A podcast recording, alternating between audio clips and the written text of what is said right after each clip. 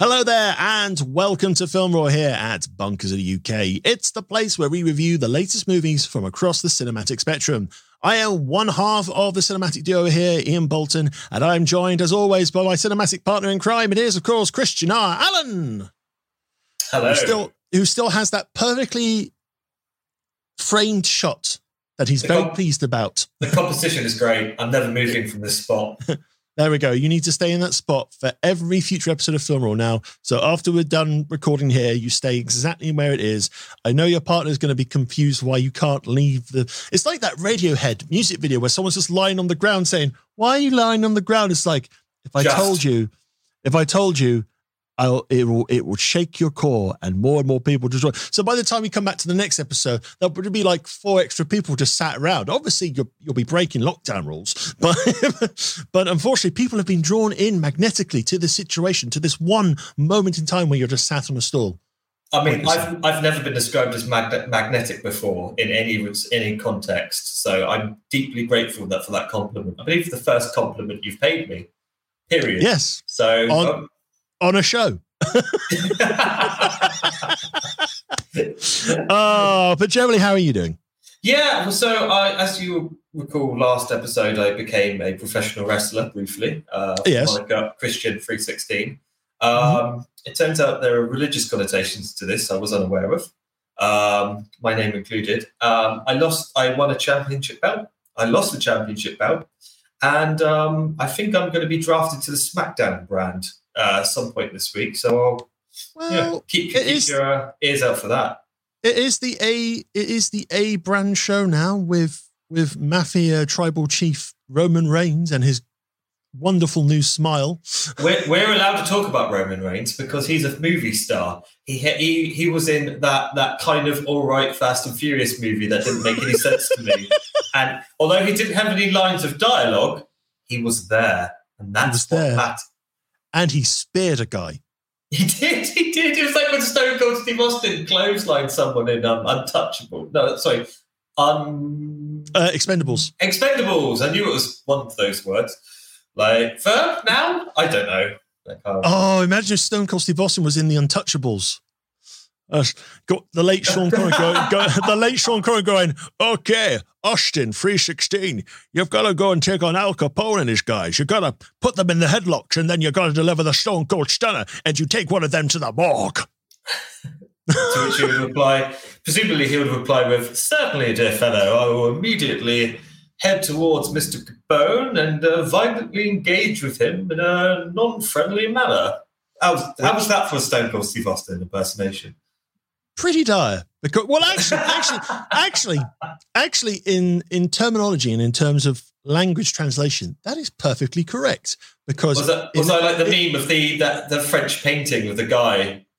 You know, the one with the lyrics and sort of like old, like full old style. You know what I'm talking about. It's really hard describing memes. Just, I, I, but I can't share them with all our listeners. oh, Like, Ian, for the video, for the YouTube version, just pop up an image of the meme. Like, I don't, Okay. know, I don't know what his name is. Do you know what I'm talking about? no, but I'm going to put an image of it right now on the screen All right, so here. now, now, now, pretend like you can see it and just say something on the lines of, "Oh, that meme." Oh, that meme. So Brilliant. insightful. Excellent. Um, but of and course, also, also keep this in. Otherwise, the comedy doesn't work. And keep Yes. this in because the comedy won't work. And then keep this in.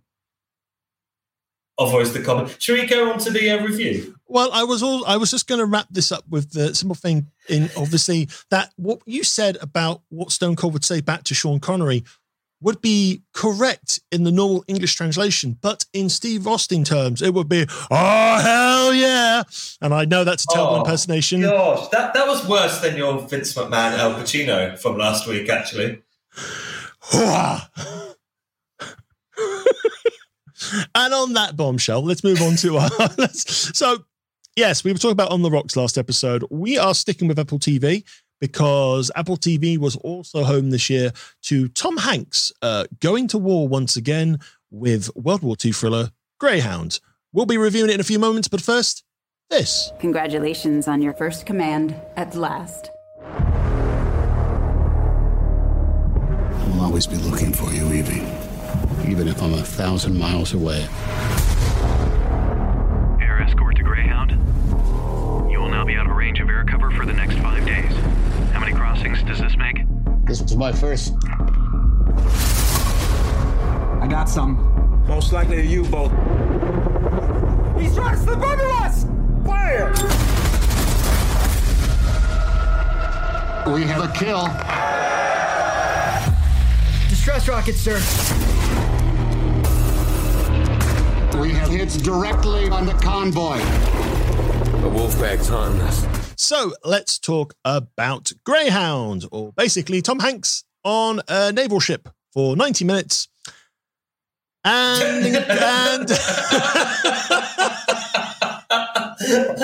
the best synopsis I've ever heard in my life.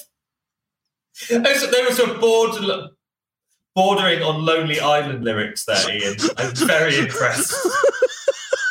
So basically, Tom Hanks, right? He's on a boat. it's a naval boat. Mate, and he's five stars.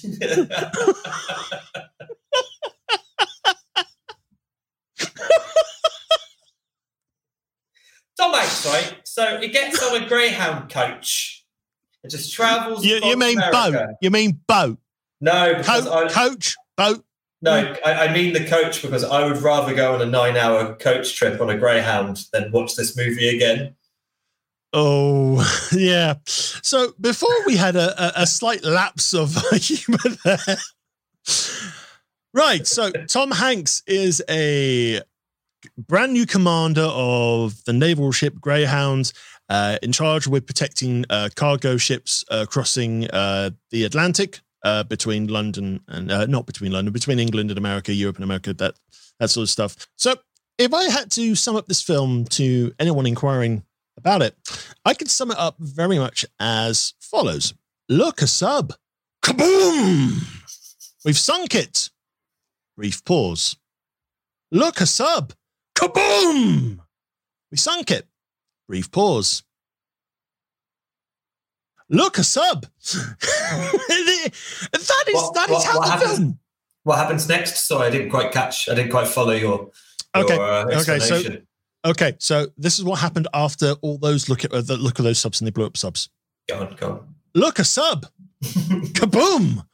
That is that is the film for ninety minutes, and yeah, and um, I think we may have talked about this on the audio version of the podcast many many months ago, and I think I, I went on record saying in terms of war movies, especially World War II movies, um, they are all after obviously the success of things like Saving Private Ryan, they all start to kind of take on the same sort of aesthetic. They all take on the certain type of stories, and they they all merge into one at at, some point now. They all look the same. They all play out the same, and and so forth. And it takes really outstanding, unique films in the genre to stand head and tails above the rest. Uh, case in point, 1917 came out in January. completely. Incredible, agree. incredible film. It was I'm gonna- beautiful as well. It wasn't Yeah. desaturated. The colors were gorgeous. Yep. The cinematography was incredible. Yeah, and, and the fact is, it had a storyline that you felt engaged with. There was something about it, it's like the real time aspect of it, of you have to get across enemy lines. It was it was fresh. It was a new take on an old story because I mean there Yeah. are there are millions of stories you can tell. Um, So when it comes to warfare, especially 20th century warfare, Mm. so going back to your point, why do we keep say, seeing the same microcosms repeated over and over again? I mean, this was just so dull, really, really dull. And I'm and I'm going to I'm going to take this a little bit further now and say now, obviously, Tom Hanks, big big cinematic star, big cinema legend, obviously multi Oscar winner, has appeared in many great films. Obviously, he's been involved in various war projects, such as obviously Saving Private Ryan. He's obviously been involved in Band of Brothers, uh, The Pacific, that sort of stuff. Um, and I'm going to be perfectly honest. If Tom Hanks wasn't part of this film, this is going straight to DVD. Yeah. And, and, and, and, it can look a million bucks for all I care. It is as it was still as trashy as a TV movie or a direct to DVD film where you just get some low end actors that you really don't know about. It's something you would find on a on a three quid price shelf at Tesco's or Asda's. It's it is I, I was more thinking petrol station, bargain or petrol bins, to be station. Yeah, it, it, it is it is Wait. that dull. Weirdly enough, um, just on that point, it, in terms of the plotting, it's exactly the same as those terrible, cheap sci-fi movies. It's the the TV channel, the Sci-Fi Channel Mm. movies, where there's an alien invasion and it's all confined to one location, and Mm. it's just everyone give all the dialogue is exposition explaining what's happening. Only Hmm. with a bu- only with a big budget set during World War Two, and it was Yeah. just as mind-numbing to me. I, I mean, if, if you're right, if, if Tom Hanks wasn't in this film, I don't think we'd even be considering reviewing it. To be honest, I don't think it would have been on Uh, Apple TV. no. I mean, no. I mean the the alarm the alarm bell went off when I saw Stage Six. Stage Six, uh, the production logo, is quite synonymous with films that go straight to DVD, especially the Van Okay. Dams, especially the Van Dammes, Right. uh, a couple of Segals, and and general sort of actiony based films that wouldn't necessarily get cinema release. I mean, if we compare it to On the Rocks, which you talked about last episode, now we said On the Rocks is it wasn't an amazing film, but we could find we can we can sense that it would get at least some attention in the cinema if it went to an indie art house cinema. People would go and see it. People would be nonplussed. I I don't think this would do well in a cinema. This is this is how I'm. This is how shook I am by this sort of I'm shook, I, sir. I am shook. I'm shook by by Greyhound. But here's yeah, the weird, weirdly enough, COVID has probably done this film a favor through being True. brought up for a, a streaming service. I mean, originally, Uh, originally it was a Sony release. Um, obviously, you get the Apple TV logo, and then you get Sony. Uh, Sony were planning to do this as a cinema release, um, but then out of the two Tom Hanks films that they had on their shelves, uh, "Beautiful Day in the Neighborhood" and and Greyhound, they obviously saw more chance and a better return on "A Beautiful Day in the Neighborhood" because that was scheduled first. Um, and out of the two, I I agree. Um, I saw "A Beautiful Day in the Neighborhood" at the cinema earlier in the year. Really, really, it's again, it's it's not necessarily a, an, an overt challenging film, but there was something wholesome and engaging about it that I felt, you know what, I'm happy I've seen this in a cinema. I'm happy I've kind of appreciated this in a cinema. It was, I, it was a don't, compelling experience. yeah, Greyhound is not. Greyhound is not. I'm afraid, and I think the own there are there were probably ways to make this a bit more compelling. I suppose I I, I get that we are. I get that Tom Hanks's uh, character, I think his, uh, his surname's Cruz, uh, Krause, sorry, um, is front and center in the story. Obviously, he's he's taken on his first naval ship in command. He's sort of learning the. He's kind of getting to grips with the the horrors of war and so forth. And there are there are a few moments in here which do work. There's there's a small subplot where he has a, a very sort of light relationship or light friendship with the with the the mess officer who keeps bringing him food during the first half of the film, and then suddenly the mess officer is horrifically apparently killed off screen during one of the attacks on the ship, and then it's like you see Hanks's character trying to kind of come to terms with the loss and the horrors of war, and and those bits are fine. And I think I think that's that's a bonus of having Hanks involved is because those moments do to a degree work. I think is, is, it, is it similar with Bill Murray and On the Rock, Rocks and the fact that it's a rather mediocre movie that's being elevated by this star presence? Possibly. I mean, you even you've got Stephen Graham in this, and Stephen Graham Yeah, is, a, is a talented actor. But all he does is just kind of look at a map and go, "Yeah, submarine's there." Pops up, has a chat with Tom Hanks, goes back down and just goes, "Oh yeah, submarine's somewhere over there. I don't know, left." um, I I think there are other elements of this film. I think they could have expanded on more. They could have given us a different side or a, an alternate view to go along with it to to build up the tension. I think the strongest moment of tension is when the ship is being taunted by the German submarines, Yeah. where where you've got the guy saying, "We are we are the Grey Wolf, we are Grey Wolf submarines, and we are coming to take down your ships." Ips, and we are going to kill you and we're going to enjoy it. It's like those little moments of being taunted by an unknown enemy is was actually quite interesting. I was kind of going, "Oh, this is get this is ramping up," but they don't do anything with it. They don't do anything. There's no, you do. It's like I think I know it's like less is more, but I think in this scenario, I would have preferred to see a little bit more of that. And maybe, and maybe if you really wanted to make it a compelling thing of war on both sides, rather than just the Americans just versus the Germans in a sense, which unfortunately Greyhound is, you could have had you could have had the main submarine tracking them side of the story as well. Because if from the Nazi perspective. yeah, because if you didn't necessarily know how the ship fared in real life, it would have been, oh, who's going to win the Battle of the Crossing? Is it going to be the submarines? Is it going to be the Greyhound? And I think that I think that would have added more to the stakes and more to the risks. But no, it is simply look a sub, boom, pause, look a sub, boom, pause, look at, and that goes on 90 minutes, done, end credits. I Bye think bye, I- I everyone. think I- yeah. I, I think I described when I saw it. I, I described it to you as being it was like a National Geographic documentary without the voiceover or the talking heads of modern academics explaining what was going on the scenes. yeah, It was it was imagine one of those shows without the academics, without the narration, just the sort of like the the dramatization stripped and presented as a movie, Hmm. and it just falls completely flat. I mean, it's an interesting idea because this is a cat and mouse story, and we're just seeing Yeah. the mice. There's no cats. Yeah. Um, It's like- it's I- like- I- yeah. Think having Tom and Jerry just without with, Tom. With yeah, with Jerry. I think the film it, it felt very long, but it was only 90 minutes. It Hmm. needed to be longer. There needed to be moments of quiet. We needed to get to know these characters.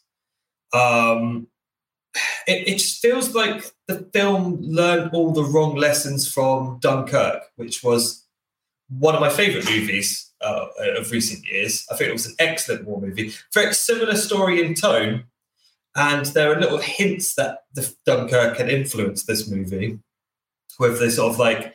But I felt Dunkirk did a much better job of um, of bringing a, bringing you along the dread, sort of like um, you, you went along this dreadful experience. While Yeah, at no point did I ever feel I was taking with this this journey um, in Greyhound. It just felt like I was being made to watch it rather than experience it, um, Mm. which is disappointing. I, I can't criticize Tom Hanks because Tom Hanks is doing what Tom Hanks does well, which is perform brilliantly, regardless of the material he's given. Yeah. I mean, there, there's I can't think of a bad Tom Hanks performance. There have been bad Tom Hanks movies, but there have not been bad Tom Hanks performances. I mean, I was looking, I was looking up um, information about Tom Hanks as a screenwriter. There are only two other films to his credit. There is That Thing You Do, which I heard was pretty good. I haven't seen it. I've, I've seen bits and pieces, but I haven't properly seen it. Um, and then there's Larry Crowne, which I did see, and that was kind of like, okay, this is a bit of a dull fest as well. But you know what? There's something lovable about Larry Crowne trying to learn stuff at a university with Julia Roberts. So it was like it was like a bo- it was a Boxing Day movie many many years ago in the UK, and just had the poster of Tom Hanks on his little little scooter going, with Julia Roberts hugging him from behind or something like that. I think I can't remember. I need if, if that's Or true. I'll put- awkwardly photoshopped on. yeah, pretty much, pretty much. Um, but yeah, I, other than those bits and pieces, there's there's not much else I could really talk about Greyhound. It is it that's it. That is it in an in an in a nutshell. It is a never-ending repeating cycle of sub bang sub bang sub bang end. Yeah, it's a little bit of a copy and paste job on Tom Hanks's behalf, isn't it? Yeah, yeah. Although he uses typewriters, so I don't know if he could copy and paste. He'd have to have um, physically typed it out over and over again. Hmm. But uh, no, That's, I, pro- um, that's probably why it's so repetitive. gotta repeat, gotta repeat the action. Uh, um, so star yeah. rating. I'm thinking two, but you, you're thinking a bit higher, aren't you? I think I I was thinking two and a half before going into recording, and I, fe- I, and I was, I wasn't. I wasn't even entertained by this. it's like again, it's like I look. It's like I compared this to On the Rocks, which you talked about last episode. I as I again I said with On the Rocks, I didn't mind it. I was fine with it. I won't watch it again. Greyhound, I was pro- I was more frustrated, more kind of easily amused by random thoughts like look us up. Um, yeah, Or where's I- Tom and Jerry? Yeah, or where's Tom and Jerry? Um, mm, yeah, I think you're right on this. I think it's a two star. Uh, it's like I was entertaining the thought of two and a half because of Tom Hanks, and the fact is the film does look all right, considering a lot of streaming movies tend to look kind of fake to a degree. I mean, yes, there's visual effects in this film, but I wasn't it- too impressed by the visual effects, to be honest. It- I thought it- the ocean looked a bit off to me. Well, I mean, we we watched we've watched a few Netflix films in the in the first lockdown, Yeah. and one of the things that stuck out like a sore thumb was how ropey the visual effects looked, especially on their original productions. I think the visual effects are better, not great, but at least it it attempts to have a filmic look throughout, and rather than this weird digital clean, uber clean look. So I think on that matter, it's like in in essence it's technically a film, but just really not a good one. oh, yeah. So, two stars for Greyhound.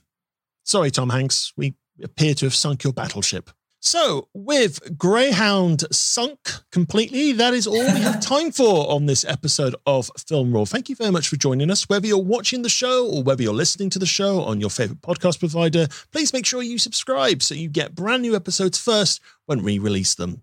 And if you want to get in touch, you can fling us an email to filmraw at bunkerzilla.co.uk. And if you want to explore great, monstrous content of geek and pop culture, head on over to bunkerzilla.co.uk and read insightful articles and listen to more amazing podcasts. And don't forget, of course, you can follow us on Facebook, on Twitter, on Twitch at Bunkerzilla UK. So you'll be kept up to date with what we are stomping on about. So until next time, thank you very much for joining us. Enjoy your movies, stay safe. I've been Ian Bolton, joined by Christian R. Allen. Goodbye. Adios, stay safe, and keep it cinematic. Bye bye.